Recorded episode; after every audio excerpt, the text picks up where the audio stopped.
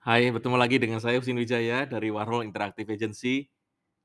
Saya ingin menyumbangkan berbagai ide untuk menyusun strategi 2022 and beyond ya. Jadi saya berkutat dengan strategi beberapa puluh tahun dan saya terus melihat ya perkembangan naik turun daripada organisasi. Ada yang bisa matching ya dengan lingkungan bisnisnya dan survive, ada yang tidak, harus kemudian tiarap dan mati. Dari berbagai pengalaman ini kemudian saya mencoba untuk melihat bahwa membuat strategi baru di era-era baru, ya memerlukan memang satu intuisi, satu data analytics yang baik, tetapi juga melihat current trend ya, melihat tren-tren baru yang akan muncul di kemudian hari. Ada beberapa tren yang mungkin kita sudah pernah lihat, kita pernah dengar, kita pernah rasakan, tetapi ada saja tren yang sebenarnya tidak terlihat. Indirect trend yang sebenarnya ada tetapi kita tidak pernah scanning. Misal contoh adalah pertemuan antar negara, antar bangsa di Irlandia November 2021 nanti berkaitan dengan satu kesepakatan yang terus-menerus ya didesak oleh PBB, yaitu berkaitan dengan perubahan cuaca. Rekan sekalian, kita sering dengar tentang climate change. Kita sering dengar nama Greta Thunberg misalnya, tokoh aktivis anak muda yang selalu menyuarakan tentang pentingnya untuk um, memitigasi perubahan cuaca yang akan berdampak besar kepada umat manusia di masa-masa yang akan datang.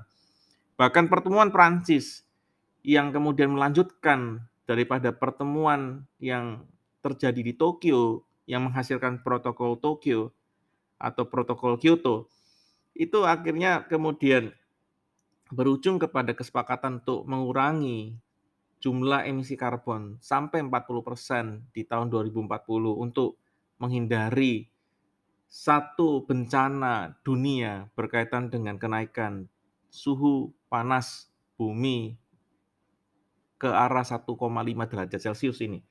Jadi dengan sekalian sudah banyak bukunya, sudah banyak artikelnya, tetapi saya yakin dan percaya rekan-rekan tidak terlalu menganggap ini sebagai satu isu penting untuk Anda satukan, Anda pikirkan ke dalam strategi Anda di masa-masa yang akan datang. Tetapi saya boleh katakan ini adalah satu tren yang luar biasa silent.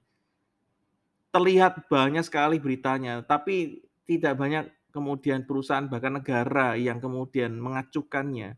Sehingga akhirnya Anda lihat eh, bahwa laporan IPCC interpanelis dari badan-badan dunia berkaitan dengan climate change yang dikumpulkan oleh PBB menunjukkan bahwa tren pengurangan karbon tidak terjadi, malah terjadi peningkatan emisi karbon yang mengakselerasi 1,5 derajat Celcius ini.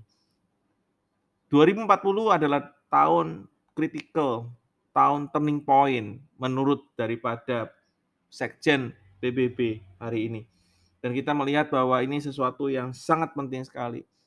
Rekan-rekan sekalian, apa sih tujuan Anda membuat strategi untuk perusahaan Anda?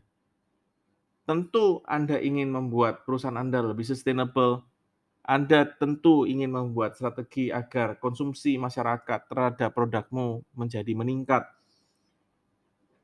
Kita selalu memikirkan kesejahteraan kita, tetapi kita lupa bahwa kesejahteraan kita tidak cukup.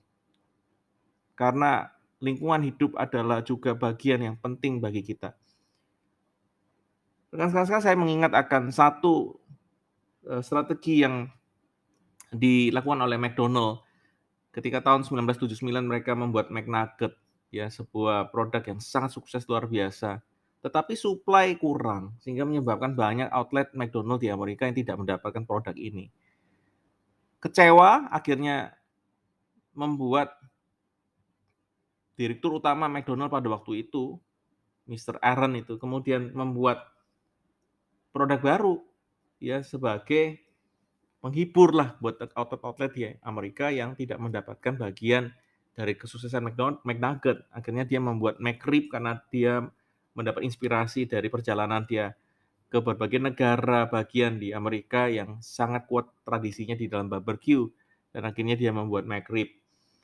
Tetapi McRib ini rupanya tidak terlalu berhasil walaupun secara tes menunjukkan memang ini enak, orang suka, tetapi rupanya masyarakat Amerika tidak terlalu menganggap ini sebagai menu utama sehingga akhirnya menyebabkan beberapa tahun setelah diusahakan melalui promosi dan dan dan dan kegiatan pemasaran akhirnya tidak berhasil juga dan akhirnya dimatikan. Beberapa tahun kemudian McRib dibangkitkan kembali tetapi dengan cara yang berbeda.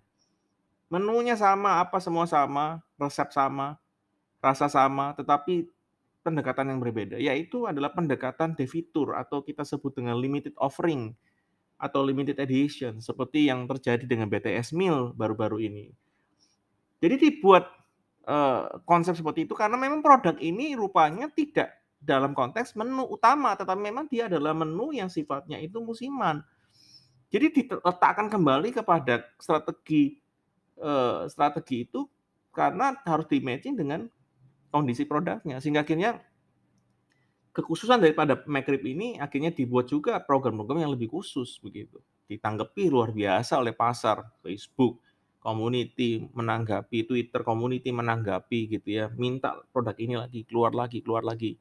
Tetapi karena ini sifatnya limited edition, maka dia keluar pun juga terbatas dan dikasih jeda waktu sekian bulan muncul lagi, baru muncul lagi, baru muncul lagi. Sehingga menyebabkan terjadi kelangkaan kelangkaan produk dan akhirnya membuat Eh, orang-orang meras produk ini atau kemudian menyerbu produk ini. Rekan-rekan sekalian, cerita ini menggambarkan satu strategi sebenarnya. Tetapi kalau kita kemudian kaitkan dengan uh, climate change gitu ya atau current trend, maka saya boleh pastikan bahwa ini sesuatu yang unik dan matching yaitu bagaimana caranya kita bisa meningkatkan konsumsi tetapi melimitasi produksi sehingga akhirnya terjadi ras gitu ya, peningkatan-peningkatan gitu ya, yang yang signifikan dalam waktu yang singkat. Dan kemudian mereserve ya kemampuan perusahaan untuk bertahan ya sekaligus juga membantu lingkungan hidup untuk menjadi lebih sustainable. Karena salah satu yang membuat lingkungan hidup itu menderita oleh karena peternakan dan pertanian menggunakan ya ekses ya daripada produksi itu untuk alih-alih bicara mengenai peningkatan konsumsi dan investasi. Tetapi pada akhirnya rupanya, misal contoh kotoran sapi itu ternyata menghasilkan gas metana yang kemudian merusak alam. Gitu. Bagaimana pertanian dengan pupuknya itu merusak sungai dan laut dan seterusnya sehingga keseimbangan lingkungan hidup ya di dalam bisnis ini menjadi rusak ya kan satu sisi kita mendapat keuntungan yang besar. Jadi kan sekalian ini tidak matching. Jadi Strategi 2022 and beyond menurut saya adalah bagaimana kita mematchingkan, mengharmonikan antara strategi perusahaan yang bersifat meningkatkan investasi, meningkatkan konsumsi, berdampingan dengan bagaimana kita juga sekaligus memberikan kontribusi terhadap alam ini. Bagi banyak perusahaan besar di seluruh dunia, strategi ini sudah sudah berjalan sedemikian rupa, tetapi belum sampai kepada titik di mana saya melihat maksimum di situ. Oleh karena bagaimanapun juga hari ini kita selalu berhubungan dengan kesusahan kita di dalam perilaku masyarakat. Jadi kan sekalian ketika masa depan menjadi endemi, COVID-19 akan menjadi uh, penyakit yang hidup dengan kita sehari-hari. Strategi baru, SOP baru terhadap terhadap mitigasi kesehatan ini akan menjadi bagian yang hakiki di dalam strategi kita, bukan? Jadi ketika Anda membuat strategi restoran kalian, hotel kalian, Anda tidak akan luput untuk memperhatikan protokol kesehatan karena ini akan menjadi bagian kehidupan kita sehari-hari. Jadi rekan-rekan sekalian, kalau Anda ingin sukses di masa depan, pandangan saya adalah rekan-rekan harus membuat strategi yang harmoni dengan alam. Harus membuat strategi perusahaan yang bagus tapi matching ya dengan apa? Dengan konsep circular economy misalnya. Jadi kan sekalian ini menjadi titik fokus kita pada hari ini. Karena kenapa? Karena COP26 Irlandia akan menghasilkan keputusan-keputusan yang lebih berat lagi, yang lebih drastis lagi. Oleh karena kalau tidak suhu naik 1,5 derajat Celcius, banyak sekali perubahan di dalam alam ini yang tidak terkirakan.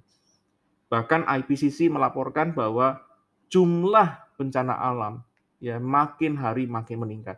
Jadi kan sekalian ini pasti akan berdampak kepada ekonomi, kepada kehidupan manusia, bahkan kehidupan kita sebagai seluruh bangsa yang ada di dalam bumi yang kita cintai ini. Dengan sekalian, ini adalah satu seri khusus dari podcast saya kepada rekan-rekan semua berkaitan dengan bagaimana Anda bisa membuat new strategy di tahun 2022 and beyond. Dan kemudian mematchingkan dengan lingkungan hidup, mematchingkan dengan berbagai aspek yang saya sebut dengan indirect trends, agar rekan-rekan bisa menjadi perusahaan yang lebih sustainable, tahan banting di era-era endless disruptions. Hormat saya buat Bapak dan Ibu semua, jaga kesehatan, salam bahagia, sukses untuk Anda semua dari Husin Wijaya, Warhol Interactive Agency. Bapak dan Ibu bisa mengikuti Facebook grup saya di Psikologi Generasi Sukses atau Anda bisa uh, uh, bersama-sama dengan saya di Instagram gitu ya. Saya ada banyak sekali konten di Instagram TV saya. Silakan berkunjung ke uh, Husinwe ya akun Instagram saya. Ya, saya juga tulis nanti di dalam deskripsi podcast ini. Ya, silakan rekan-rekan bergabung. Thank you very much. Sampai jumpa.